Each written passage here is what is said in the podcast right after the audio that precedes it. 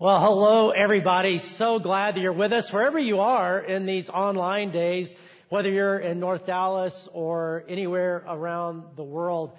And man, wasn't that a great little like video? And, and I want to say to you who are Chase Oakers, just way to go for making that happen and meeting, uh, helping to meet one of the biggest needs in our community so far in this pandemic. And it's been an honor to partner with YMCA. In fact, um, stand up right now wherever you are, if that's possible. And uh, it, let's just do the YMCA. Why not? Okay, so here we go.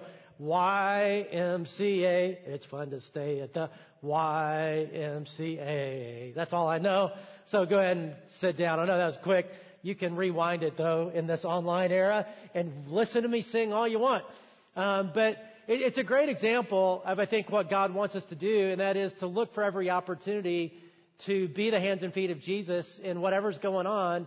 And so thank you for stepping up and, and doing just that. And I want to um, say hello to everybody.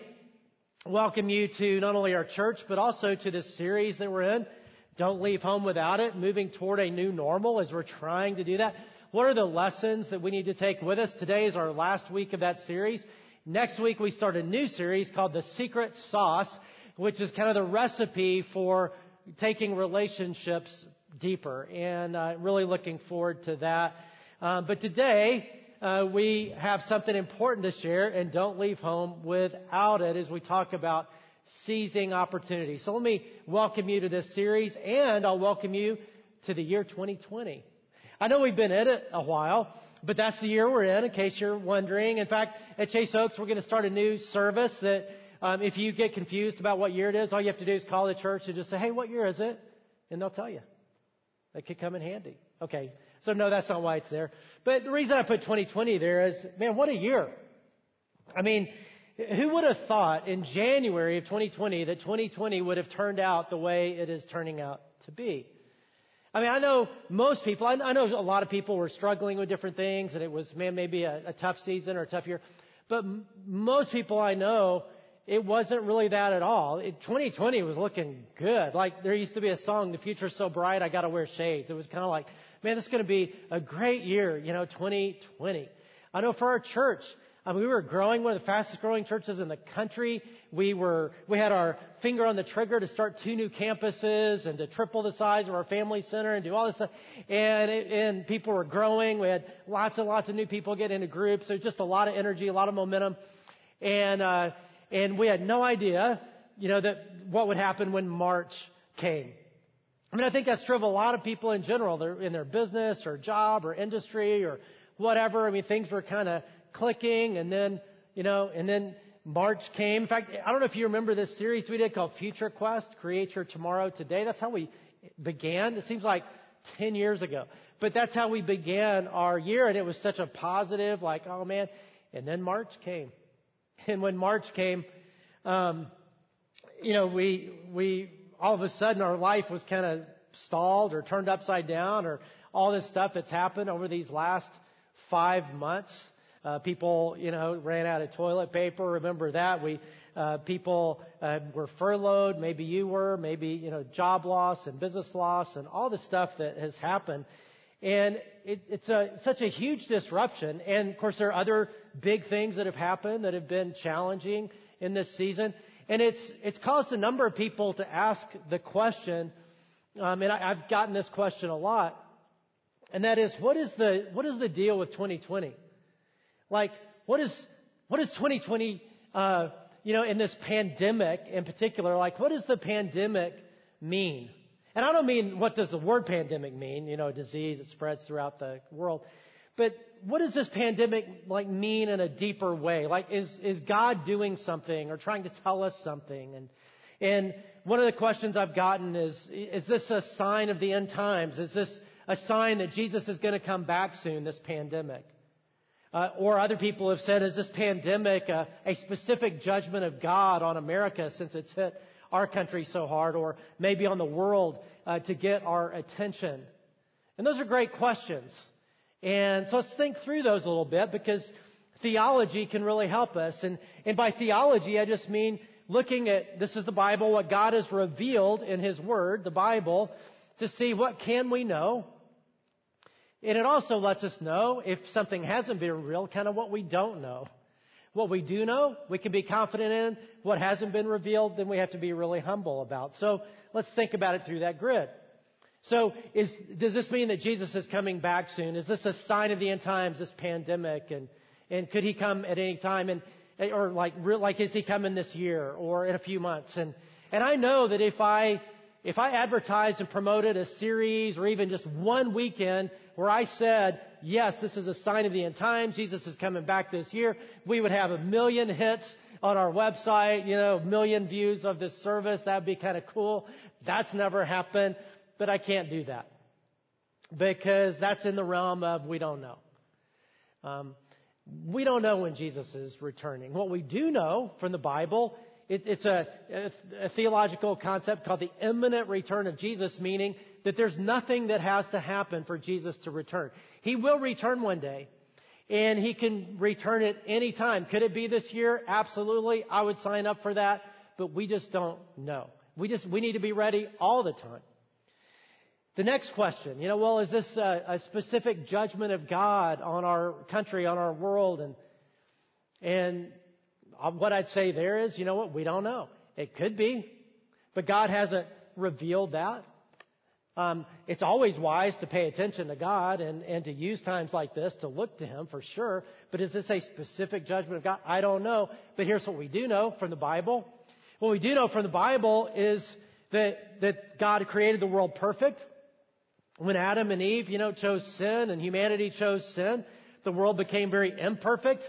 Uh, sin brought in the curse. Sin brought in death and disease and destruction and injustice and all the things that we're facing right now. Things like pandemics happen in a fallen, broken world.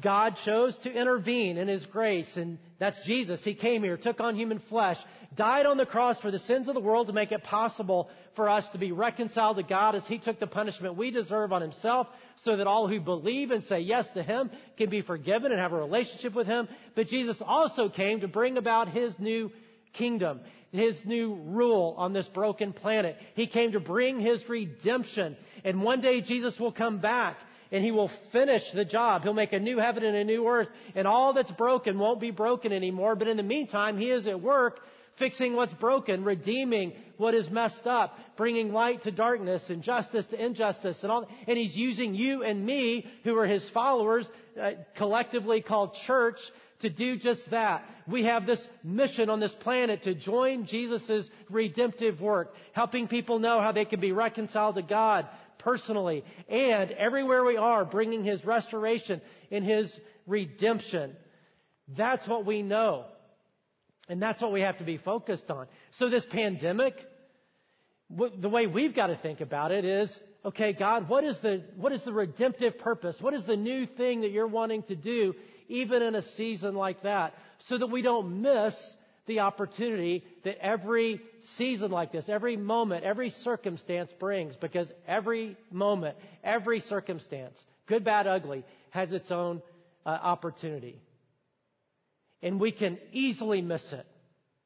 And I want us to be people, and I know you want to be a person who's not a moment misser, but a moment maker that looks for the opportunity, has your eyes open and seizes the opportunity, joins God in what He's doing in your life, in your family, in our culture, with whatever's going on. Paul talked about that in Ephesians, in the book of Ephesians in the New Testament. He said, Be very careful then how you live. And that word be very careful, it's like circumspect, circumspect. It's, it's keep your eyes open, like be vigilant on the lookout. Be very careful then how you live, not as unwise, but as wise, making the most of every opportunity because the days are evil. That even though the days are evil and difficult things happen in our lives, and some of you are facing stuff right now, he says, make the most, keep your eyes open to look for the opportunity, make the most of every opportunity. Uh, that word, opportunity, is a really cool word in the original language of the New Testament, which is koine Greek. Uh, Greek, the Greeks had two words, primary words for time, chronos and kairos. Uh, chronos is like chronology, uh, chronograph, like this watch. It's the linear ticking of time. Tick, tick, tick, tick, tick. Kairos is a different word they use for time. The NIV, New International Version, translates it opportunity, which is a good translation because it's the opportunity embedded in time. Because the way the Greeks thought is that every, every moment, every bit of time has an opportunity attached to it. And the way they pictured Kairos was as a winged creature, like in their art and stuff, you know, wings. And, and the winged creature would come with every moment and would land, just like, just like something, like a bird landing on this table, but just for the moment, it lands and then it flies away. And if you catch it, I mean, you only have a moment to catch it, and when it lands, you either catch it or you let it go. And once it's gone, if you don't catch it, it's gone forever. A kairos moment. Um, just like this week, there's been some kairos moments. I don't know if you know it, but this past Thursday was National Chicken Wing Day. That's a big day. I hope you celebrated. I hope you did it right. Um, but it was an opportunity because a bunch of places that sell chicken wings were giving away free chicken wings. That doesn't happen every day. And that's an opportunity, right? But if you missed it, you missed it. It came and it went. Or earlier this week, uh, there's this company called Kodak. You know, on Monday, if you had put every bit of money you could, you know, come up with and, and bought Kodak stock on Monday, you would have been really happy, especially by Wednesday, but because between, between Monday and Wednesday, it went up 2,500% at one point. Now, that was an opportunity that came and went because if you got all excited about it and bought it on Wednesday, that wasn't so good because it's gone down quite a bit from Wednesday to the end of the week. But it was a moment, a kairos moment. And what Paul is talking about is in this world, we always have to live, not just let time go by, but look for the kairos moment that's embedded in every, every minute, every moment, every circumstance to say, man, I don't want to miss, I don't want to miss the moment. Because every circumstance that comes into our life, every season of our life, good, bad, and ugly, has opportunity, God's redemptive work, God's redemptive opportunity. I mean, that's true of life stages that you're in, whatever life stage you're in right now. Some of you are single. Uh, some of you are single again. Some of you are uh, young adults. Some of you are students. Uh, some of you are married without kids. Uh, some of you are dating. Uh, some of you are married with kids. You have little kids. Some have teenagers. Some of you are empty nesters. All those life stages have opportunity to, to look out for, opportunity to seize. That's also true of circumstances. Now, it's easy, I think, for us to get that with good circumstances. You get a promotion or something like that to say, oh man, this is opportunity.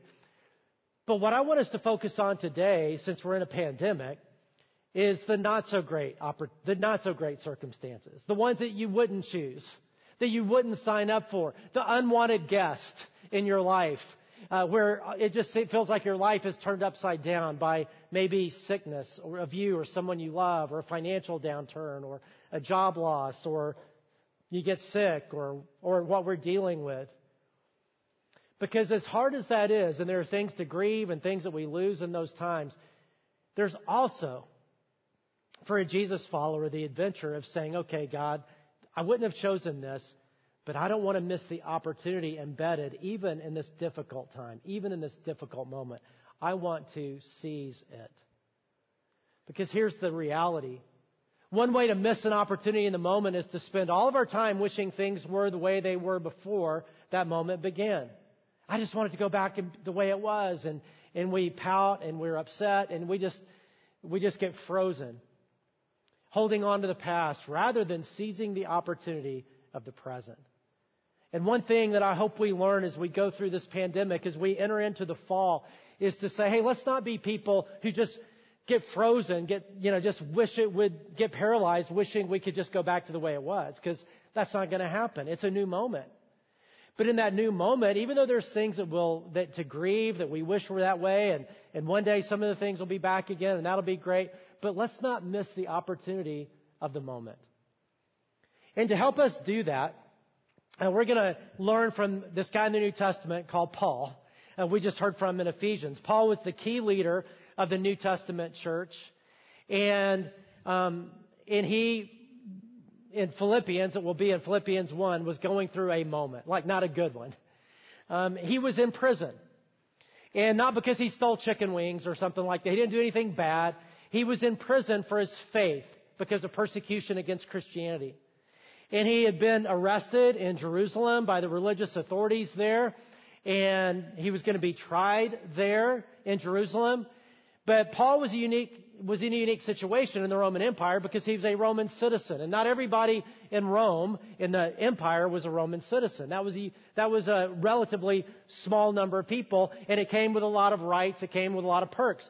So if you were out in the empire, one of those perks was if you got arrested or something out in the empire and you're like, hey, I don't want to be tried by these yahoos. I, want to, I want to be tried by Caesar himself. And they would transport you all the way to Rome and you would you could have your court, your case tried by Caesar himself as a Roman citizen. So Paul says that's what I want, and so they do this whole trip to Rome, and this whole process takes a couple like three years. He's just in waiting mode, and it had to be hard. It had to be frustrating. I mean, he's in prison for nothing. I mean, nothing, not doing anything wrong, and he's chained to a Roman guard 24 seven different, a rotation of guards. I mean, can you imagine that? Like I, the Bible doesn't tell us uh, things like this, but I, I wonder like, how do you go to the bathroom? You know, when you're chained to somebody else, like that had to be awkward. Like, hey, you know what? You look that way. I'm going to be over here doing, or I may need your help in a minute. Or the Bible didn't tell us how he went to the bathroom, but it's not appropriate for a sermon anyway. But it just makes you, you know, just makes you wonder. But it had to be hard. I mean, who wants to be in that situation? Nobody would sign up for that situation. And he could have easily pouted and just wanted to go back and wanted his freedom again. And, but that's not the way he sees it because he's an opportunity seizer. And here's what he says. Now, I want you to know, as he writes this church that he had started earlier, the Philippian church. Now, I want you to know, brothers and sisters, that what has happened to me has actually served to advance the gospel. What's the gospel? The message and mission of Jesus, the good news that God intervened in this broken world, made it possible for us to be reconciled to Him, and how, and how the gospel is also transforms all of life as God is bringing His redemptive work to bear. It's the mission. As a result, it has become clear throughout the whole palace guard and to everyone else that I am in chains for Christ. Here's what he's saying. Okay, so he's in Rome. Now, one of the big things, if you're wanting to spread Christianity, is how do you get the message of Jesus, the gospel, to Caesar himself and to Caesar's palace? Not in Vegas, although that's a good question too. How do you get the gospel there? But I'm talking like the real one, 2,000 years ago. How in the world would you do that? That's the, that's the hardest place to reach with the message of Jesus. And what Paul is saying is, you know what? These guards, that, that guarded citizens waiting trial for Caesar, they were palace guards. They were the same ones. It was an honor guard that guarded the palace. They lived in the palace. And he was chained to all these guards 24-7. He had a captive audience. They were literally chained to him. And God was at work in those conversations. And they're talking about Jesus. And they're, they're learning about God. They're learning about, you know, and, and when they go back to their buddies in the palace, that's what they're talking about. And Paul said it's not just the guards, but everyone else. Like everybody in the palace is talking about Jesus. How else would that have ever happened? And Paul is saying, man, I can't believe this opportunity. Would I love to get out of prison? Sure. But right now, it's pretty awesome. And because of my chains, he adds, most of the brothers and sisters have become confident in the Lord and dare all the more to proclaim the gospel without fear. There's Christians in Rome that were scared and weren't sharing with their friends about Jesus because of feared persecution. But because of Paul's boldness, he's like, they're not afraid anymore. And now all over Rome, people are talking about Jesus, and it, it's all because of this. Why? Because he was a moment maker. He was an opportunity seizer. And he could have easily gone the other way. He could have easily just pouted and just waited to get out and wasted the moment, but he didn't. He seized the opportunity. It's what a, professor of mine back when I was in seminary uh, used to call, or the way he used to say it is, uh, well, that's just part of the great adventure. And that was a phrase he'd use all the time. Like even if, like one time he was, uh, the bank had really messed up some stuff and he'd gone to the bank and it took forever and this poor lady just expected to get blasted by him and, and he was like, oh no, it's just part of the great adventure. She's like, what are you talking about? So well, I'm a Jesus follower and he guides me into all kinds of stuff and I never know why. I never know what he's up to, but he's always up to something. And here you and I are talking for two hours in a bank And I never thought I would meet you. God must have something in mind. And so I'm just always on the lookout for, okay, God, what do you want to do? And, uh, and of course the whole story goes on. She ended up being really impacted by that. But other things happened in his life that were way more difficult. And he had that same phrase. And he would just say, well, it's part of the great adventure. I didn't necessarily choose it, but God, what's the opportunity? It's a very different way to live.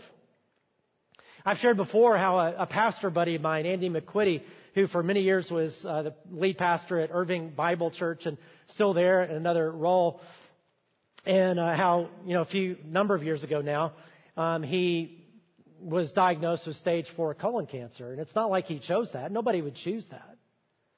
But again, with that same spirit, he's like, okay, so now I'm you know, spending most of my time in chemotherapy labs or in waiting rooms, waiting for my therapy. And so, God, I didn't choose to be here, but it's where I am. And, and so he decided, well, there's all these people that he's with, same people every week, who don't necessarily have hope beyond this life, who need to know about Jesus and his love for them and his hope for them. And, and so he decided, well, I'm just, instead of pastoring a megachurch, I'm going to be the pastor of the of the chemotherapy lab because that's where God has me. And, and that's what he did. And he would describe it as maybe one of the most fruitful times of ministry in his life, even though he's right in the middle of difficulty. I know for me, I've been thinking about this lately because uh, my brother is sick, and and it's caused me to think about my dad, who um, a couple year, few years ago uh, passed away after a battle with ALS, Lou Gehrig uh, disease, and that was a terrible thing. We never would have chosen that. But at the same time, there were opportunities even in that difficulty. And as I look back, I mean, some of the conversations we were able to have that we never would have had. As I look back, some of the things I was able to do just in helping my dad, serving my dad, never would have been able to do. And, and, you know, it kind of crossed dignity lines, you know, where you're helping somebody use the restroom or helping somebody uh, clean up or whatever, and it was awkward when it's your dad. And but after that awkwardness was this awkward laughter, and and beyond that awkward laughter was a, a way to connect in a way that we never would have gotten otherwise. And, and I'm thankful for those opportunities and those kind of moments. I was just with a friend this week who's struggling with depression and and it's you know long going and you know all that, but it's hard, but there's opportunity there too. God is up to something. He's always up to something new in every circumstance. And what Paul is saying is be the kind of person that says, okay, God, what is the kairos moment? What is the opportunity? That's true for us as a church too. I mean, as a church, one way to miss opportunity in this moment as we enter into a fall, which is different than any kind of fall we've ever had is to spend all of our time wishing things would just go back to the way, way, the way, way, the way they were before uh, the moment began, holding on to the past rather than seizing the opportunity of the present. Like, you know, we're here, we are in a season where we've decided to push off being able to meet in our biggest gatherings at our campuses. And we love meeting. We love doing church together. It's awesome. I mean, online is awesome. We, you know, you're doing that right now and it's a great experience, but man, it's great to do it physically. And it was hard to say, okay, let's, we're, we're, because of COVID and because of what's going on, we're going to push that later in the fall and, and hopefully we'll be able to do it here in just a few months and it'll be great. And, but in the meantime, and, and one of the things that went, a number of things went in that decision. And if you don't know what I'm talking about, you can, there's a video, if you go to our web, uh, thing that talks about, our web page that talks about, um, you know, why we did that. But one of the things I didn't say is that we, we talked to a, a number of pastors. I talked to a number of pastors around the country who they had started early and started trying to do church again, and most of those have stopped now. But, um, but you know, all of them pretty much said, "Hey, don't do it." Um, the most effusive, the most excited people were that had started back already were like, "I don't know." All the way to deep regret as people had gotten sick and staff and volunteers and all that, and but nobody was excited about it. And, and a lot of that is because of this concept of just what is the opportunity in this moment? Because there will come a time again where we'll gather together in our largest gatherings and that'll be awesome and that'll be great. And it's not that far away. But in the meantime, what is the big opportunity of this moment to focus our time and energy on? What is the new thing God is doing? And we can spend all our time trying to hold on to the past and miss the opportunity of the moment. I don't want us to do that as a church. I don't want you to do that in your spiritual life either. And so as you think about that, I want you to think about your life with God. Maybe your engagement if you're part of this church and of what it would mean to, in a new way, to think about this fall connection to other people in a deeper way, spiritual growth, family ministry, racial reconciliation, outreach. We spent, as a staff team, this week, spent in all these different, split up the whole staff in all these different teams, brainstorming. And it's not just brainstorming because we're going to do stuff. There, there'll also be the teams that uh, execute the ideas. But of coming up with all these ideas of how to, how to connect with each other, in ways in small groups and how to connect, do events on our campuses. Just because we can't do our largest physical gatherings doesn't mean we can't do physical gatherings. So what kind of, maybe once a month or a couple times a month at our campuses, what kind of gatherings could we do? What kinds of events could we do that are fun, that are impactful, that are meaningful? How can we do small group differently? How can we do spiritual growth differently? We talked about family ministry, kids and youth and parents and, and man, how could we, how could we make this fall maybe those most meaningful fall in family ministry for those with kids or for those who are students or those who are kids that we've ever had? The racial reconciliation conversation in progress that is a cultural moment. We don't want to miss that opportunity. So how can we this fall take steps that way? You'll hear more about that in, in a couple of weeks. Um, outreach opportunities, same way. Um, and I'll get to the outreach things, but when we got to the end of the, this week, I was so pumped about the fall. Even though, okay, church isn't exactly the same as it was, and one day we'll go back and that'll be great, but wow, it's going to be a great fall. And so many of these things, and just stay tuned, make sure you stay tuned to the website and all that, but all these things are going to happen are going to be some of the, the best things we've ever done as a church the most memorable things we've ever done as a church. And we would have never done them had it not been for this pandemic, had it not been for this crisis. We would have just done the same old thing. And that's not bad. It's good. But God is up to something new. And so let me encourage you to dive into the new things to, if you're not really deeply connected to other people, there's going to be opportunity. There's going to be opportunity to grow spiritually, opportunities for your family, opportunity to advance in racial understanding and reconciliation, and then outreach. Um, and, and let me just say, as a church, you guys have rocked it already on the outreach side of things. Uh, we saw the YMCA video earlier, and that just came out of talking with hospitals and talking with other people, just saying, hey, what are the biggest needs in our community right now? And childcare came out, and we thought, well, how can we meet that need? And then we found out the YMCA was trying to do the same thing. Let's partner together. And we talked with them and with that partnership to be able to say to DFW, hey, if you're an essential worker and you're freaking out about childcare, we'll take care of it. I mean, that's what was, that's what we were able to do over these last five months because of your generosity and your faithfulness. Uh, and I'll give you an update about the YMCA. That's pretty cool earlier. Uh, over these last five months, we've, you know, we adopted five hospitals and came around them providing PPE, providing food, providing lunches, providing food for them to take home because uh, you know, just to support them and, and what was going on there. Uh, their children also were involved in, in our the people who needed child care. Uh, we launched a Here for Good movement. Many of you are doing things all over the place on your own and in your neighborhoods and small groups. Remember the gift cards we gave out? A hundred, uh, we gave out a hundred gift cards worth $200 to just uh, people who maybe had lost a job or just needed a lift or needed an encouragement. Through our food banks, we gave out 210,000 meals over the last five months. 210,000 meals. You've done that.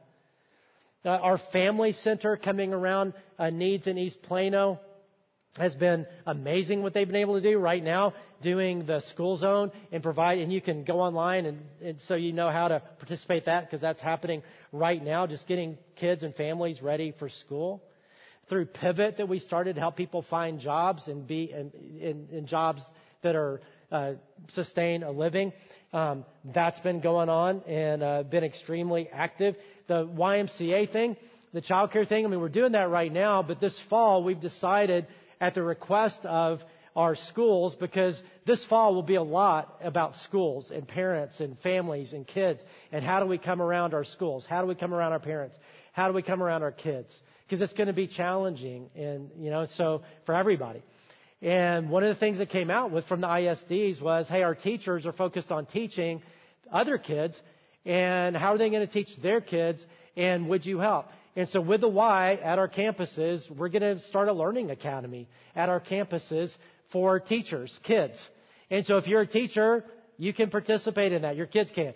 Uh, or if you know teachers and stuff. But we'll come out with a lot of ideas about how we can continue to come around our kids and teachers and schools because it's the opportunity of the moment and we don't want to miss it. And there'll be lots of opportunities for you to engage in a hands-on way as well through our family center. We're, we're praying to go ahead and triple the size of the family center and add a bunch of offerings there to, to be able to meet the needs of people who've been hardest hit in this pandemic.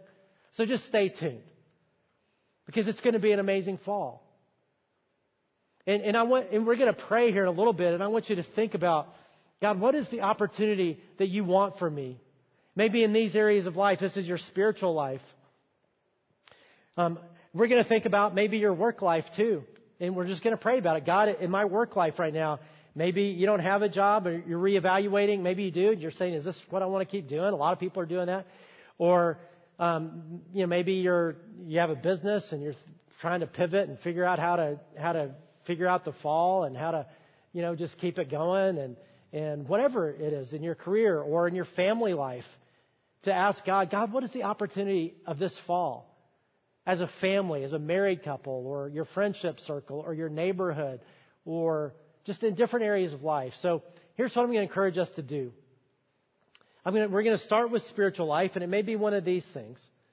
But I want you to just, let's just bow our heads together before God. That's what prayer is, and just talk to Him. And, and ask God, when it comes to your spiritual life, just say, God, what kind of opportunity do you want me to seize in my spiritual growth this fall? Is it to join a group or to find some other way to connect with other Christians or, or to find a way to grow spiritually in some of these things that'll come out this fall? Is it the family ministry stuff and growing as a family? And is it the racial reconciliation conversation? You changing my heart and growing the breadth of understanding and relationships? God, what is it? What is the spiritual growth opportunity that, that you want for me? And whatever God brings to mind, just say, you know what, I, I need to pursue that. And, and just, and you may not even know what they are right now, which because they're going to be coming out um, over these next months, but maybe just saying, God, uh, as those come out, give me wisdom to choose the right opportunity. Same thing is true in the outreach side of things.